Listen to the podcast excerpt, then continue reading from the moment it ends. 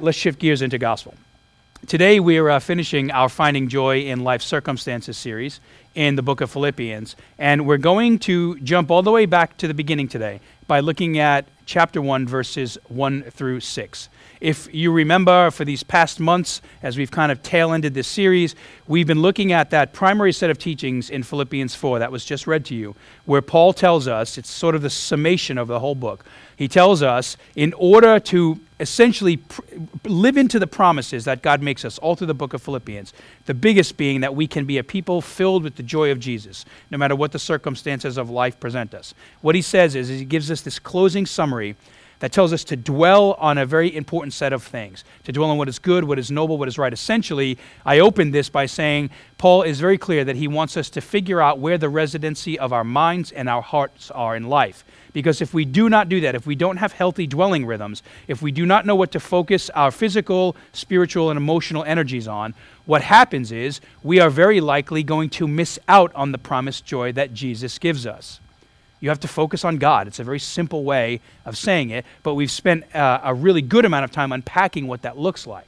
So the more I thought about how to end this series, the more I thought we needed to finish it exactly where I say we began it, but it's really where Paul began it by shamelessly revisiting the foundational truth Paul gives us to build his case for God's joy on in Philippians chapter 1 verses 1 through 6. You can almost consider this the last piece of bread we'll put on a closing sandwich of really incredible teachings and truths that God has given us in Philippians. And the premise of this whole study, just want to reiterate it, has been that God's joy is available to us in any circumstance in life because true joy, we have to know this, we have to dwell on this. True joy isn't derived or dependent on our circumstances. It's dependent on recognizing the presence of God working in our lives and in our circumstances. Joy comes from knowing God deeply, and that defines how you see circumstances, good or bad. When you get that cart before the horse and circumstances begin to fuel joy, while they can for a season, they can never give you the type of joy your life needs, the type of joy your heart longs for. And so, deeply believing and pressing into that promised reality, finding joy and remaining in it, is how we find and remain in Jesus' joy. Simply put, you have to be a person who dwells on this. To find it and remain in it, you have to dwell on these truths. And it's in these verses where Paul tells us how we can meditate on that promise in such a way that we actually experience it. He says, if you want joy, you must dwell on the fact that you belong to God. That's the foundational joy that drives everything we do as people of God. Even when you feel like your life isn't going anywhere, and that's common for people. Even the most gregarious and outgoing people, the most cheerful of people, have seasons in life where things are not moving the way they would like them to, where circumstances are not they're not the way you would have written your story. Yet God promises us that even when it doesn't feel like anything is happening, God is with us. His promise is that we can have joy in anything because He's with us. And it is that promise, because of that promise, that says the reason you can be joyful, no matter what is going on in your life, this is why we're going to wrap up here. I want to remind us of this. The reason you can be joyful no matter what is going on in your life is because God has promised to finish the good work He started in you. And so essentially, what Paul does here is he says, Look, at the foundation of the book, He's the author, perfecter, and finisher of your faith. At the end of the book, we're sort of reminded that in order to really tap into this, we have to believe this deeply that God starts works in our life and He finishes that work in our life. That is why we can have hope and joy no matter what's going on. When we are without those attributes, hope and joy, when we are without those traits in life, we can believe that they are still present in our life and we can remain, we can f- find them again because God is promising to finish what He starts. He's promised to do the heavy lifting in our lives when we cannot. And there is a great hope in that statement. And it really leads us to this first closing truth that I want to leave with you as we end this series. It's simply this if you want joy in your heart, you must rest in the truth. Rest. We talked about this a couple of weeks in a row. You must rest in the truth that God has started a good work in your life. In other words, in order to really believe this, you have to sort of not, you have to do less at least for a season and rest more. Okay? And what that resting does, though, is it gives you proper perspective in what to do, which we'll get to here on the back end of this. Philippians 1 1 through 3. Paul and Timothy, Paul tells us, Paul and Timothy writes, servants of Christ Jesus, to all God's holy people in Christ Jesus at Philippi, together with the overseers and deacons, grace and peace to you from God our Father and the Lord Jesus Christ. Now, at the beginning of the series, I spent some time talking about the theology of what it means to be a person who is deemed holy in God's eyes. And in this case, you can see the, the deep community value of God's church. Because Paul isn't writing to a holy person, he's actually writing to a holy people. And this holy people is God's formed community of faith in the city of Philippi. He is writing to a church in Philippians. And the fact that he calls these folks holy people is the clearest evidence we have that God is a God who starts good works in people's lives theirs, mine, and yours. And I say this, the reason we know this, that God has started a good work in our lives, is because Paul gives this very descriptive and powerful term. He says, anybody who loves Jesus, anybody who follows Jesus, the true church, he says, you're God's holy people. And I want to spend some time talking about that this morning because it is integral to you actually getting to the place where you can believe God starts a work in your life. The term God's holy people is common in the Bible. We read that word a lot, especially the word holy. And what is most ironic about this term is that while the idea of what it means to be holy in Scripture is pretty clear, it is really not clear in our culture. And it's sad to say at times, even amongst God's people, there is a deep misunderstanding of what it means to be called a holy person. Today, the word is incredibly loaded, much like many of these hot potato words that we find in the scripture. They are deeply significant to us understanding our faith and living it out healthily, but they are often convoluted or confused. And so it, it becomes what I like to call a loaded term in the Bible. It's a, it's a hand grenade idea that, if we're not careful about, can really misrepresent Jesus in the world and it will cause us to miss Jesus entirely in our faith. So we need to define it before moving on. In Scripture, this idea, remember, God says, or Paul says, if you want joy, he opens this book by identifying us as the people of God, a holy people of God. And he refers to all the people of the true church who have been set apart by God to wholly devote their lives to Jesus as holy people. That is what it means. There is a, an absolute setting apart that God places on our lives. And this setting apart idea is where the confusion usually comes from. This will sort of fit nicely with the two sermons that I taught you over these past three weeks. These last two and then this third one. We spent a lot of time talking about justification and sanctification and the idea that God is working in our lives. This is why it matters. In our modern religious and cultural climate, a great many people don't understand what this means. And for the vast majority of people, holiness, if you're from the outside looking in, it starts to refer to a very select few people uh, pious and elitist mentality. From the, outs- uh, from the, from the, uh, the cultural perspective, it's most commonly expressed in our culture's derogatory idea of a holy roller. That's essentially what they see holiness as. It's sort of like not a mark of honor. It's viewed as a person who is indignant and somewhat self righteous, a person who arrogantly sets themselves apart from other people because they believe they are better than other people. That's why we spent most of last week talking about the fact that this is not true. What's most interesting about this perspective, especially when it comes to having joy, is that even though our, our culture and the religious often under, misunderstand holiness like this, right? Because in, internally, and I'll share a verse with you here in a few moments, there are Christian people, men and women of God, who often understand holiness as them sort of being better than other people. That's a problem. The Bible never refers to holy people as being a select group of pious people in the church who have done something to bring this about on themselves. In other words, there is no ability to set yourself apart in that manner. Rather, it defines them as being every person in the church community who is genuinely in Jesus. The credit and the glory of holiness in our lives ultimately goes to the foundational reality that Jesus applies holiness to our lives. And so the sole source of this confusion stems from a serious misunderstanding. It really is a theological misunderstanding of who is the person that does the setting apart in our lives. And if you understand God's initial work in your life, his sustaining work, which we'll talk about here in a few moments, then joy becomes something different.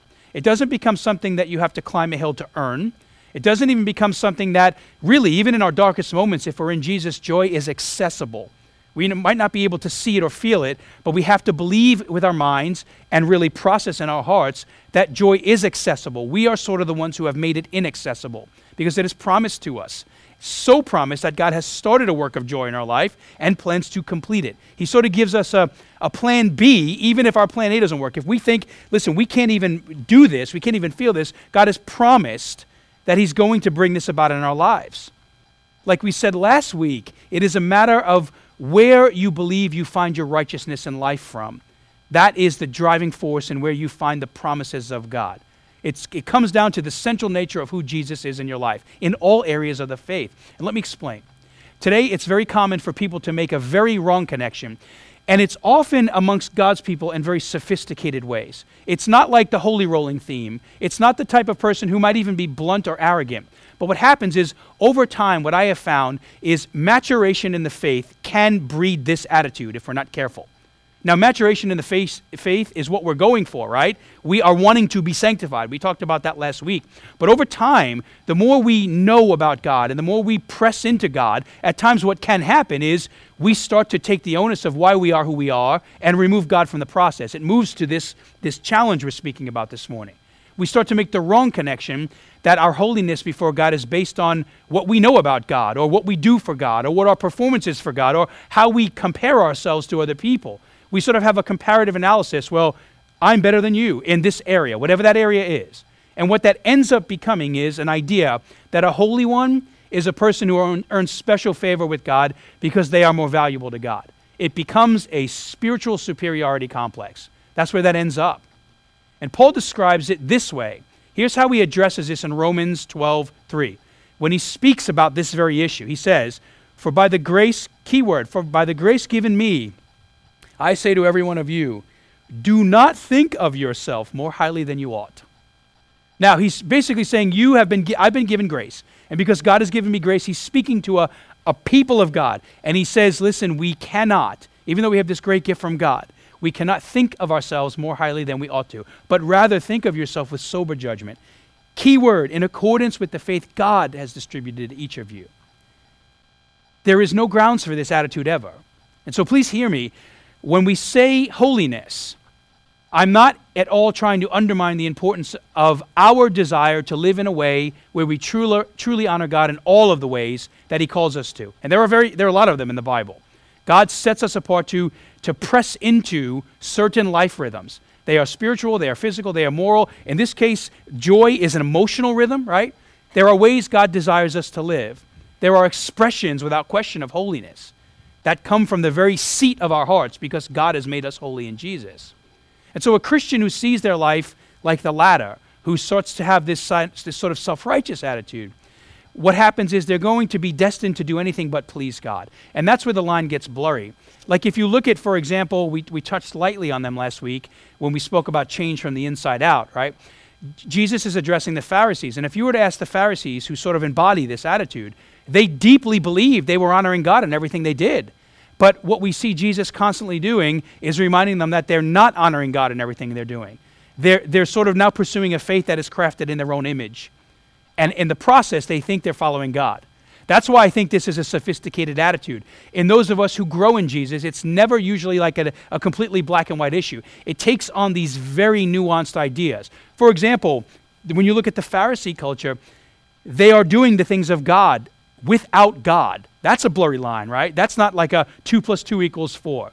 They've got like some of the right actions with an incredibly wrong heart motives. It goes to show us why the foundation of who sets us apart is essential to our faith. And when it comes to joy, if we miss this, we are likely going to live our lives without it. And there's a good reason. Maybe you're asking why. Here's why. It is inevitable that when we, when we don't believe this, when we don't practice this, we become a person defined by a self righteous setting apart. We no longer need Jesus in our faith, who is the source of our joy. And that often creates an attitude of graceless superiority. It's what it becomes. And that is usually extended to other people, but it can also be extended to self. So if there is no grace in your life for others, if there is no desire to walk with others as they struggle, if there is no desire to see those who are far from God and to have tears, to be burdened like Jesus is, what that says is there might be a hardening of our heart in some areas. There might be a place where we have learned to be comfortable with God's grace, but not necessarily showing it to others. It creates a different form of religion, one that is not a healthy one. All because the person believes that they can, whatever it is they're pursuing, they can fabricate this on their own joy, morality, physicality, spirituality. They derive, a, uh, I like to say, it's almost like a, a warped form of joy from a perceived circumstantial success in following God, which is the story of the Pharisee. Circumstantially, they checked all the boxes, success. But where it mattered most, they completely missed the box, where their hearts were before their God. Now, on the contrary, what happens here is when we do this, we will inevitably, inevitably be ruined and robbed of Jesus' joy. And here's why. This is why this is a self defeating attitude. Because it is inevitable. Those who are humble and those who honestly understand grace actually know it is impossible to, to not only to attain, but to maintain that standard of life. It is inevitable we will make mistakes. It is inevitable we will displease God. It is inevitable we will displease others. It is inevitable others will displease us. And the way we respond in those circumstances, in those situations, really determines how deeply we understand this idea we're talking about today. If we are impatient with those struggling, if we are impatient with those who are far from God, or we do struggle before others and they are impatient with us, what that says to us is we could be dealing with a potential holiness issue and understanding where the source of holiness is. Because the beauty of the Christian faith is that God looks at a very unholy people and he makes them holy because of what his son has done for us. That is the point of our faith. This is guaranteed to happen at some point. We will fail. And when we turn the barrel of scrutiny upon our own lives, it can be brutal. It really can be. I'm not saying don't self analyze. I'm not saying don't be aware. I'm not saying don't have objective truth inputs in your life. All the stuff we've talked about. But what I am saying is the foundation upon which you understand all that has to be first and foremost in knowing God is the author, perfecter, and finisher of your faith. We are not the ones who originated this. And according to God, we need His strength to finish it. We start to try to sustain a work in our own lives, which can be an issue. And it's a real problem because this just isn't true. And here's the real challenge with this is that this is that kind of thing like where if we actually wished for this and got it, we'd be in, we'd be in trouble. God, in His infinite wisdom, knew this was not what we needed. Because Scripture is pretty clear. Nobody has the ability to merit God's love. That's like a really foundational, you know, Gospel of John 1 1 Bible teaching, right? Can't earn God's love. But it's amazing how challenging it is at times to actually practically live that out. You cannot, first and foremost, own, earn the favor of God or His love because it isn't for sale, it isn't bartered, it is given to us. It is a gift of grace from Jesus we have to receive. It is super clear, no matter what our personal opinions of self are, good or bad. That's been the premise of this series. When we make our lists, right, like what we talked about three weeks ago, oftentimes we are either too soft or too hard on ourselves. We don't have enough analysis about where we are with God, or we're so rigid with ourselves that we can't find any joy in pursuing God. No matter what our opinions are of ourselves, and at times even others of ourselves, we are foundationally and ultimately pleasing to God, not because of opinions, rather because of what Jesus has done for us. And there is a beautiful reality in that. And so, while the definition of holiness literally means to be set apart from God fully and holy, fully and holy, I've taught on the theology of holiness in here before. It's like picking something up and saying, You are now holy. It's like completely moving it from one realm to another. That's what God calls us, holy people like that. The definition of holiness, we have to be careful as we talk about being moved from one posture in life to another. It's crucial that we know our holiness is never based on God and His grace set, excuse me, it's never, it's never based on us setting us apart. It's always based on God setting us apart in Jesus. Those are two different attitudes. One puts you into a posture of humility where you depend on God for your future faith. The other moves you into a posture of arrogance where you depend solely on yourself with no need for God. And as I've said a million times, you can't, you can't pursue God without God. You can't have a relationship with the king without the king. You need the king. And the king offers himself to us. This is what makes us holy. Ultimately, God's grace in our lives, not our works. Keep in mind, our works come later. That's sort of the end of the equation. Eventually, holiness, being set apart wholly and fully for God, means stuff starts changing. It means you can be blue one day and have joy the next because God is finishing what He started in your life. Now, I'm fully aware that this is a claim that requires proof. This is one of my favorite verses in the Bible Romans 5 8. We'll kind of meander around Paul's writings this morning. If ever there's a need to sort of drive the, a stake into the heart of self righteousness, Romans 5 8 to me is the best ber- verse in the whole New Testament that explains it. Paul tells us, But God demonstrates his own love for us in this. He says, While we were still sinners, Christ died for us. While we were still sinners, Christ died for us. He didn't say, okay, they got holy enough. Here's my merit. Here's my favor. That's not what happened. God saw the problem. God knew the problem. And he said, they can't earn this. They can't set themselves apart. So while you are yet still sinners, I'm going to put my son on the cross for you, for all of us. And there we learn God's love was given to us by Jesus at a point in our lives when it was spiritually impossible for us to earn it. You know, this is two weeks ago we celebrated the 500th year of the Protestant Reformation, and it was verses like this that birthed this. It was essentially men and women being tired of having a faith without God. And what happened is, is we did our best in very broken and faulty ways over the last 500 years to restore God to our faith. And verses like this are what teaches us ultimately what a restoration is. It's explicitly clear God began the good work of faith in our lives at a time when we were very far from Him and unable to do that work in our own lives. And it's why we value mission here, or at least it's why we attempt to, because we can't embrace that attitude. We can't have God love us while we are yet sinners. You know, and that, that beauty of the cross moves our hearts to want to follow Him and to affirm who He is in our lives. We can't receive that from God and not desire to show it to others who are just as far from God. His love extends in those reaches of the world too. Now, the main reason you and I have been set apart by God, here's where we'll sort of wrap up this or begin to wrap up this section, is so that we can ultimately find our joy in wholly following God's ways. Understanding Jesus' role in your life is the way you find joy and remain in it in your life.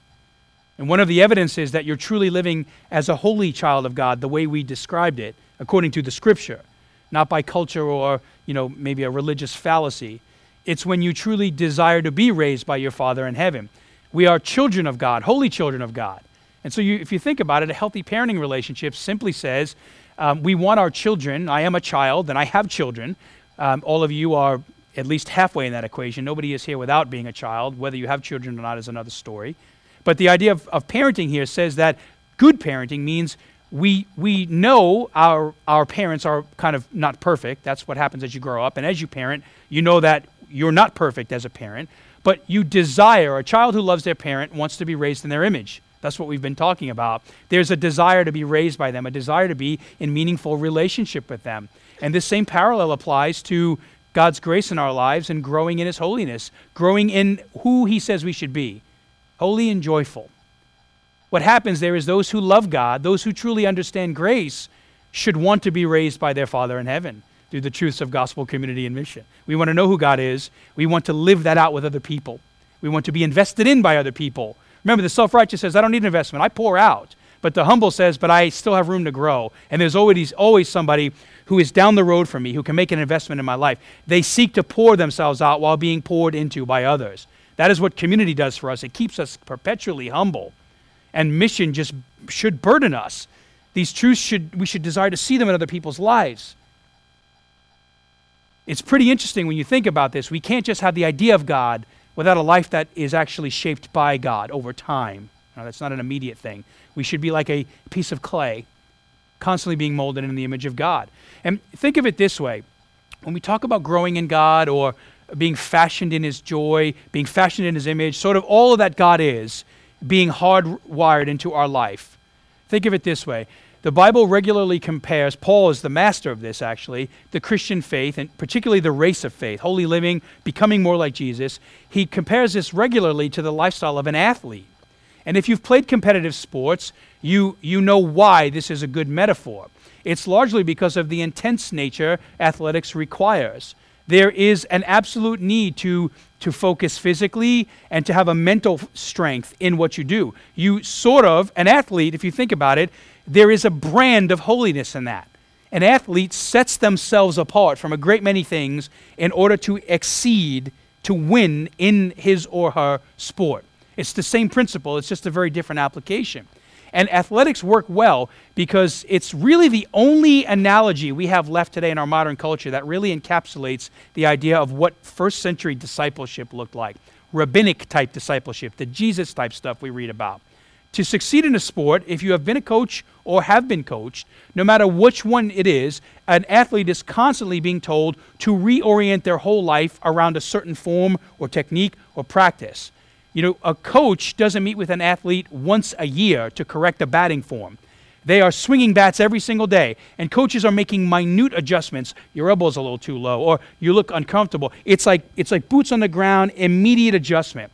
You don't develop a 10 month poor swing and then get it corrected. At that point, you've probably hardwired yourself to have some negative athletic forms. And so, what happens here is this idea of the way God works in our lives is He wants to coach us like that. He wants to engage in us with us regularly. He wants our truth touching us, His truth touching us every day. his people touching us every day, his mission touching us every day. What he wants is for us to be the type of people who, and it's sort of ironic that I think in our culture today, and I love sports, don't get me wrong, but sports has become a religion. There's actually now uh, sociology being written about it, how it's sort of in many ways replaced religion. There's, it's the cult of whatever the ball is you're throwing or hitting. And people really, they, they pursue a sport like God asks us to pursue him. So there's something we could probably learn from the dude painted up blue at a Giants game in 20 degree weather. Please don't come in here naked painted. Don't do that. But my point is is like that fanaticism, right? That desire to just pour it all out for your team uh, and, and maybe a, a little less abrasive way is what God desires from us. He wants us to be holy athletes who practice every day, who, under the direct supervision of a coach, our Father in heaven, our brothers and sisters in Jesus, we have our steps directed. We have truth inputs, making adjustments in our lives normally, and we are hum- we're humble enough to receive that, but also committed enough to pour it out into others. We are separated now for a reason, not separated in a self righteous way. We've been moved from one category of life to another in order to embody the image of God. And that is, that is truly a sport, you might say. It's a sport in the sense that it requires us to take it seriously and to look to our Father in heaven and to want to succeed, succeed in the ways He calls us to, to want to, to want to be parented by God, to want to learn from our Father. There are likely things that have to be set aside as we are perpetually set apart. There are things we move away from and to. That's really what holiness is. And God is air traffic control on that. He is the one who, who refashions us into His image. And so the reason athleticism is often used to describe the Christian life in Scripture is because many of these same principles they, they really do apply. And when it comes to being a holy people, like Paul calls us here, the idea is that even, even though the root of all holiness begins by God setting us apart, that's how we open the book, and it's the dwelling truth I want to leave you with. It begins by Jesus setting his love on you. That's where it begins and you embracing that and affirming it. You know, in Romans 10, we, it's that old analogy. We don't even use this idea anymore. We profess, right, with our mouths what we believe in our hearts. We affirm who Jesus is and what he has done for us. That is the origin point. We recognize the sacrifice of Jesus and we imbibe that. We want to live in that. We want to grow in that. We know Jesus has set us apart because he loves us. After that happens, though, you and I are supposed to spend the rest of our days disciplining our lives to grow in the areas God wants us to grow in. And joy is a big one. Listen, you won't run the race of faith permanently without joy. And there are, there are just times in the faith where, there, where it's not joyful. There are times in the faith where life is not joyful. Joy is not a promised emotion that we have all the time. It is certainly an emotion, it has that element to it. But joy is a deep seated posture of the heart. It is the ability to find contentment in life, no matter what is going on around you or inside of you, because God is with you. And so, as a Christian, there are truly two ways you can choose to wholly follow God with your life and experience His joy. And it is probably guaranteed that every one of us in this room has already made, we've already chosen a path. So, for the next few minutes, I just want to briefly look at what those paths are. And it is my hope today that you will leave today sort of knowing in your heart which path you're on and which is the one you want to, if it's the right one to be on or there's a different option. And to to exemplify this, we'll go to Luke 18. We'll go to another passage, much like we did last week in Matthew, where Jesus specifically addresses this. It's a famous passage in the Bible, Luke 18, 9 through 14. It'll be behind me, where the publican and, a ta- and there's a tax collector and essentially a, a pretty sinful dude, is what's going on here. And what we read here from Luke is he says, To some who were confident of their own righteousness, he just grabs the bull by the horn and looked down on everyone else, right? That's where it ends up. He says it right there. When you're confident in your own righteousness, you're just going to look down on people. You might even do it in very religious ways, but you're going to you're going to look at them in ways that are less valuable than God sees them. He says, To some who were confident of their own righteousness and looked down on everyone else, Jesus told this parable. He said, Two men went up to the temple to pray one a Pharisee and the other a tax collector. The Pharisee is esteemed by culture, the tax collector is the scourge of the first century earth. I mean, there is no worse. Historically, they are dual traders. They are almost always they are citizens of Judaism who have sold out their people to collect taxes for Rome. And so, in this way, the Romans look at them as half bred, and the Jews look at them as completely inadequate. It is the worst thing to be in the first century world. And so Jesus pits what is the best thing to be in the first century world against the worst thing to be in the first century world. And he says, These two men went up to the temple to pray, one a Pharisee and the other a tax collector. The Pharisee stood by himself and prayed, God, I thank you. I'm not like other people, robbers, evildoers, adulterers, or even like this tax collector. Just calls him out. He says, I fast twice a week and give a tenth of all I get. He's got all the form, right? But the tax collector stands at a distance. He would not even look up to heaven, but beat his breast and said, God, have mercy on me, a sinner. And here's where pa- Jesus' parables are always the, the answer is never what people expect. Everybody expected that Pharisee to go home justified because he had all the form. But what Jesus tells us is, I tell you that this man, speaking of the tax collector, he says, rather than the other, went home justified, what we talked about last week before God. He is the one who found God. For all those who exalt themselves will be humbled, and those who humble themselves will be exalted. God loves the humble. God loves those who really put Jesus on the throne of their hearts. And this Pharisee is the quintessential example of what happens when we think we're the author and perfecter of faith. It's interesting that the Pharisee who thinks he has God actually doesn't. And it is the sinner who repents and finds God, he leaves that place joyful. He leaves that place with the presence of God. And that is why we can be joyful in all circumstances. And let me tell you, a tax collector needed joy because nobody loved that dude. But that guy walked away believing deeply that there was a guy in heaven who believed him, lo- who loved him. There was a father, a man, our, our God in heaven, who loved him. And so the foundation, uh, this truth, is that you must embrace in your heart if you ha- want to have Jesus' joy in your life. You have to have a deep recognition that God has started the good work of faith in your life. Because of that gracious act, it's truly God doing the heavy lifting in your life. He is the one who starts the faith sustains the faith, and finishes the faith. And the practical application of this is a big one when it comes to joy. This is where we'll begin to wrap up. On the days when you are without joy, you really should not beat yourself up over it. On the days when your spirit is willing to follow Jesus, but your flesh is not, you shouldn't cede your joy. You should turn to your Father in heaven who wants to parent you out of that. You should turn to the one who, who has set you apart to follow him. Turn to the one who promises to help you get to the place he wants you to be in life on the days you can't get there yourself. If you believe God has started your faith, that's an okay place to be. You wake up saying, I'm without joy today, but I know, I know that I'm human and I can't be perfect in all areas. So, Father, help me to have my joy again. If you're the self righteous, you say, Well, why am I not joyful? Certainly it must be somebody else's fault. when you know you are holy because God has set you apart by setting his love on you in Jesus, you're bound to genuinely grow in your love for God and your love for holy living, in the peace and unassailable joy that comes with those practices. So you have to press into that. You have to dwell on that. And that is a basic understanding of what holiness is and isn't in the Bible. And so, as we shift gears into a pretty practical application here, I want you to think about what, what I'm about to say is only going to experientially matter to you if you can get your hearts wrapped around what I just said. And that's probably where the work of a truth like this morning comes into play as we leave this room and try to flesh this out, you know, for the rest of the days we have in this week. What we just learned deeply dictates, it shapes what we're about to learn. If you want joy in your heart, if you believe God is the author of your joy, the author of your faith, if you want joy in your heart, you must rest in the truth that God has also promised to finish the good work He started in your life. You're never going to get to the promise of Him finishing if you've not really crowned Jesus the Lord or the author of your faith. And this is what Paul tells us in Philippians 1 6. He says, Being confident of this, he who began a good work in you will carry it on to completion and to the day of Christ Jesus. He's saying the foundation of your faith and the completion of your faith is all wrapped up in Jesus. And that's an incredible promise that Paul makes us in verse 6. He, he is telling us to be confident in that promise.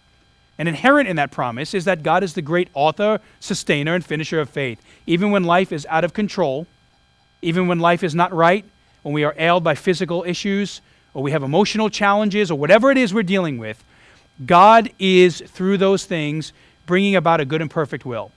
God is capable of taking our hardship and bringing good out of it.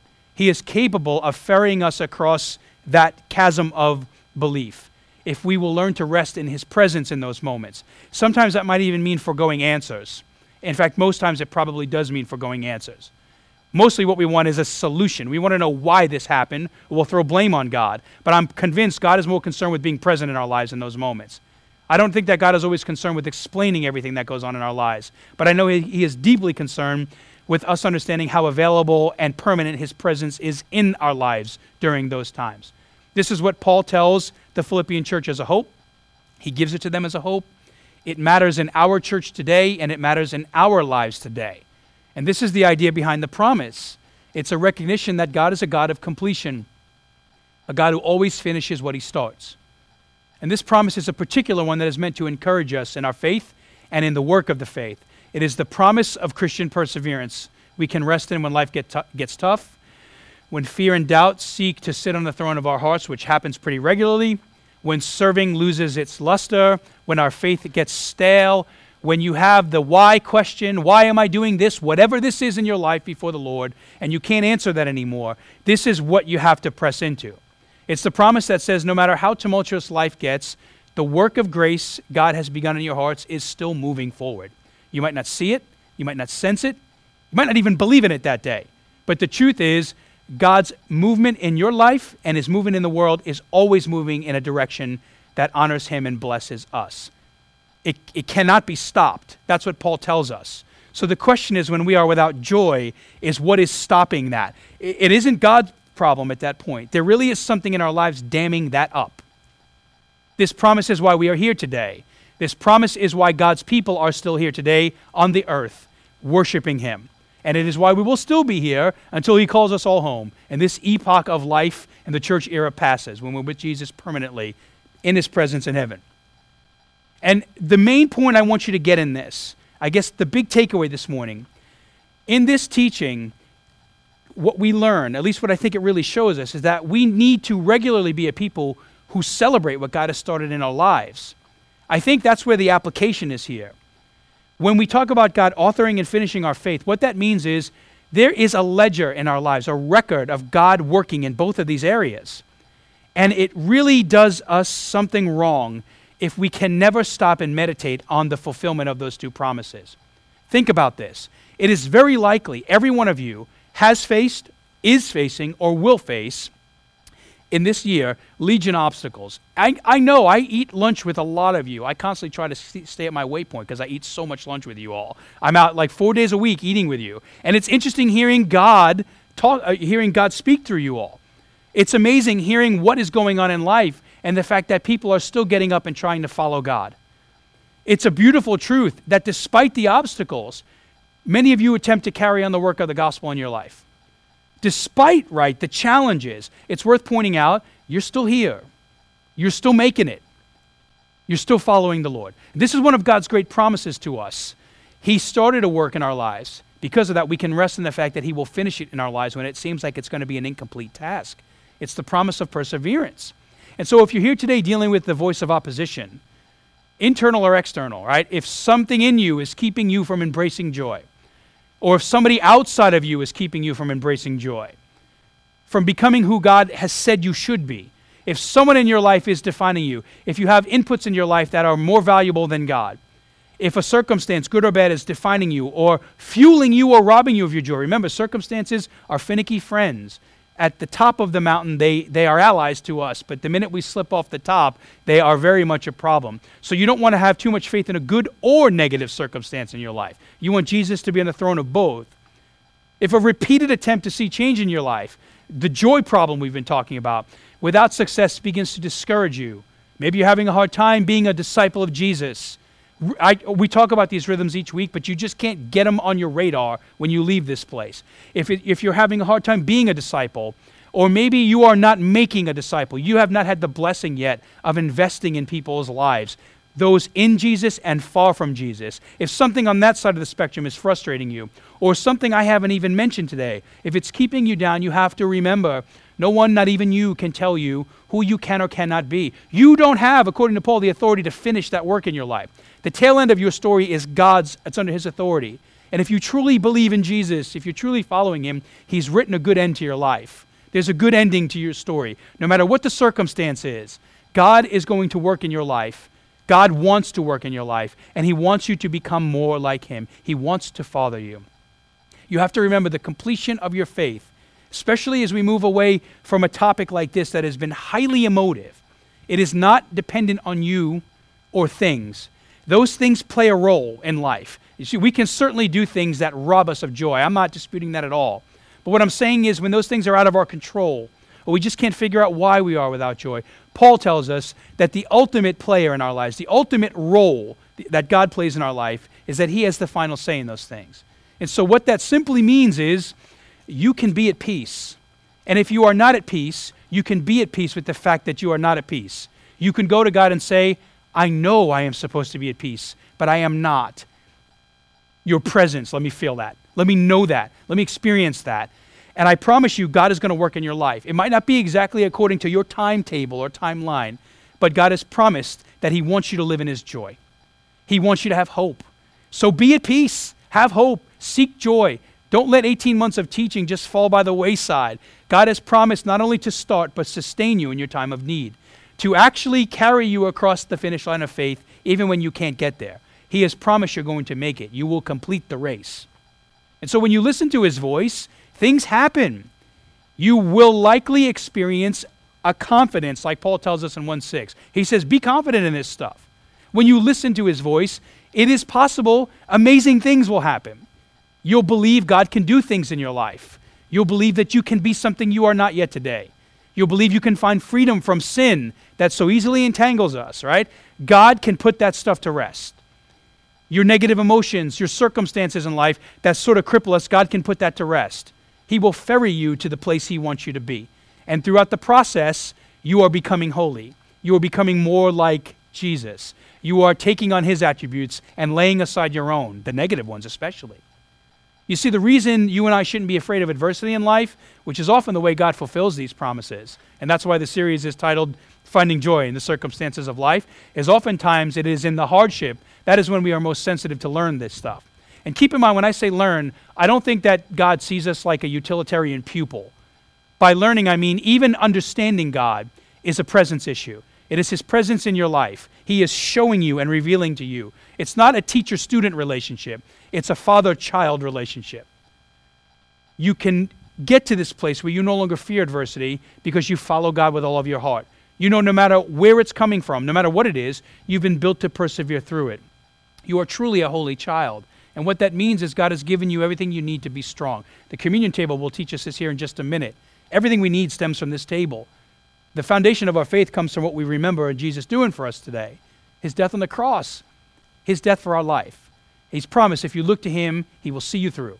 He's promised to get you to the place he wants you to go. But I need you to know this the idea of perseverance is a dwelling rhythm. If you dwell in defeat, you're probably going to end up there. But if you say it's hard and I feel defeated, but the promise is perseverance, things will change. You will likely adopt a posture of defeat and fear in your life when you choose the former. But when you recognize that God has started, is sustaining, and finishing the work, the work in your life, victory in Jesus becomes a reality. So stay away from fear and defeat. Don't miss out on the great adventure of following God. Don't miss out on the joy of following God through the good and the bad. The great adventure of pursuing Jesus with all of your heart, soul, and mind. Let those three things work in tandem with each other. And as we move into communion time, which is our reflection space this morning, our response time, I want you to do something different this morning. You're going to have a lot to think about, especially as we reflect on Christ on the cross here at the table here in a moment. But during response time today, I want you to ask yourself, as we talk about the foundation of our faith, I want you to ask yourself if you really believe God is the author and finisher of your faith. Ask Him to help you experience that more deeply if you do, or for the first time if you don't have it at all. Ask God to create a wellspring of unassailable joy in your life. And I want you to put some teeth into this this morning. As you meditate on Jesus in your life and the sacrifice of the cross, I want you to write down somewhere, your phone, a connection card, whatever you use, write down the ways, some of them, even if it's just one, that God has worked in your life over these past months. Write down a way or ways that God has brought joy to you, or write down a way where you need to see joy in your life. Don't leave today and capping this series off without a joy rhythm, a sustained one, identifying what God has done, or just the desire to find it again. Let God remind you during that time that He is working in your life. And I promise you, even if you are without joy today, if you really start thinking and seeing things through God's eyes, you're going to find spaces where He's working in your life. You're going to begin, you're going to be able to create something you can go back to, which is why I ended Philippians in the first chapter.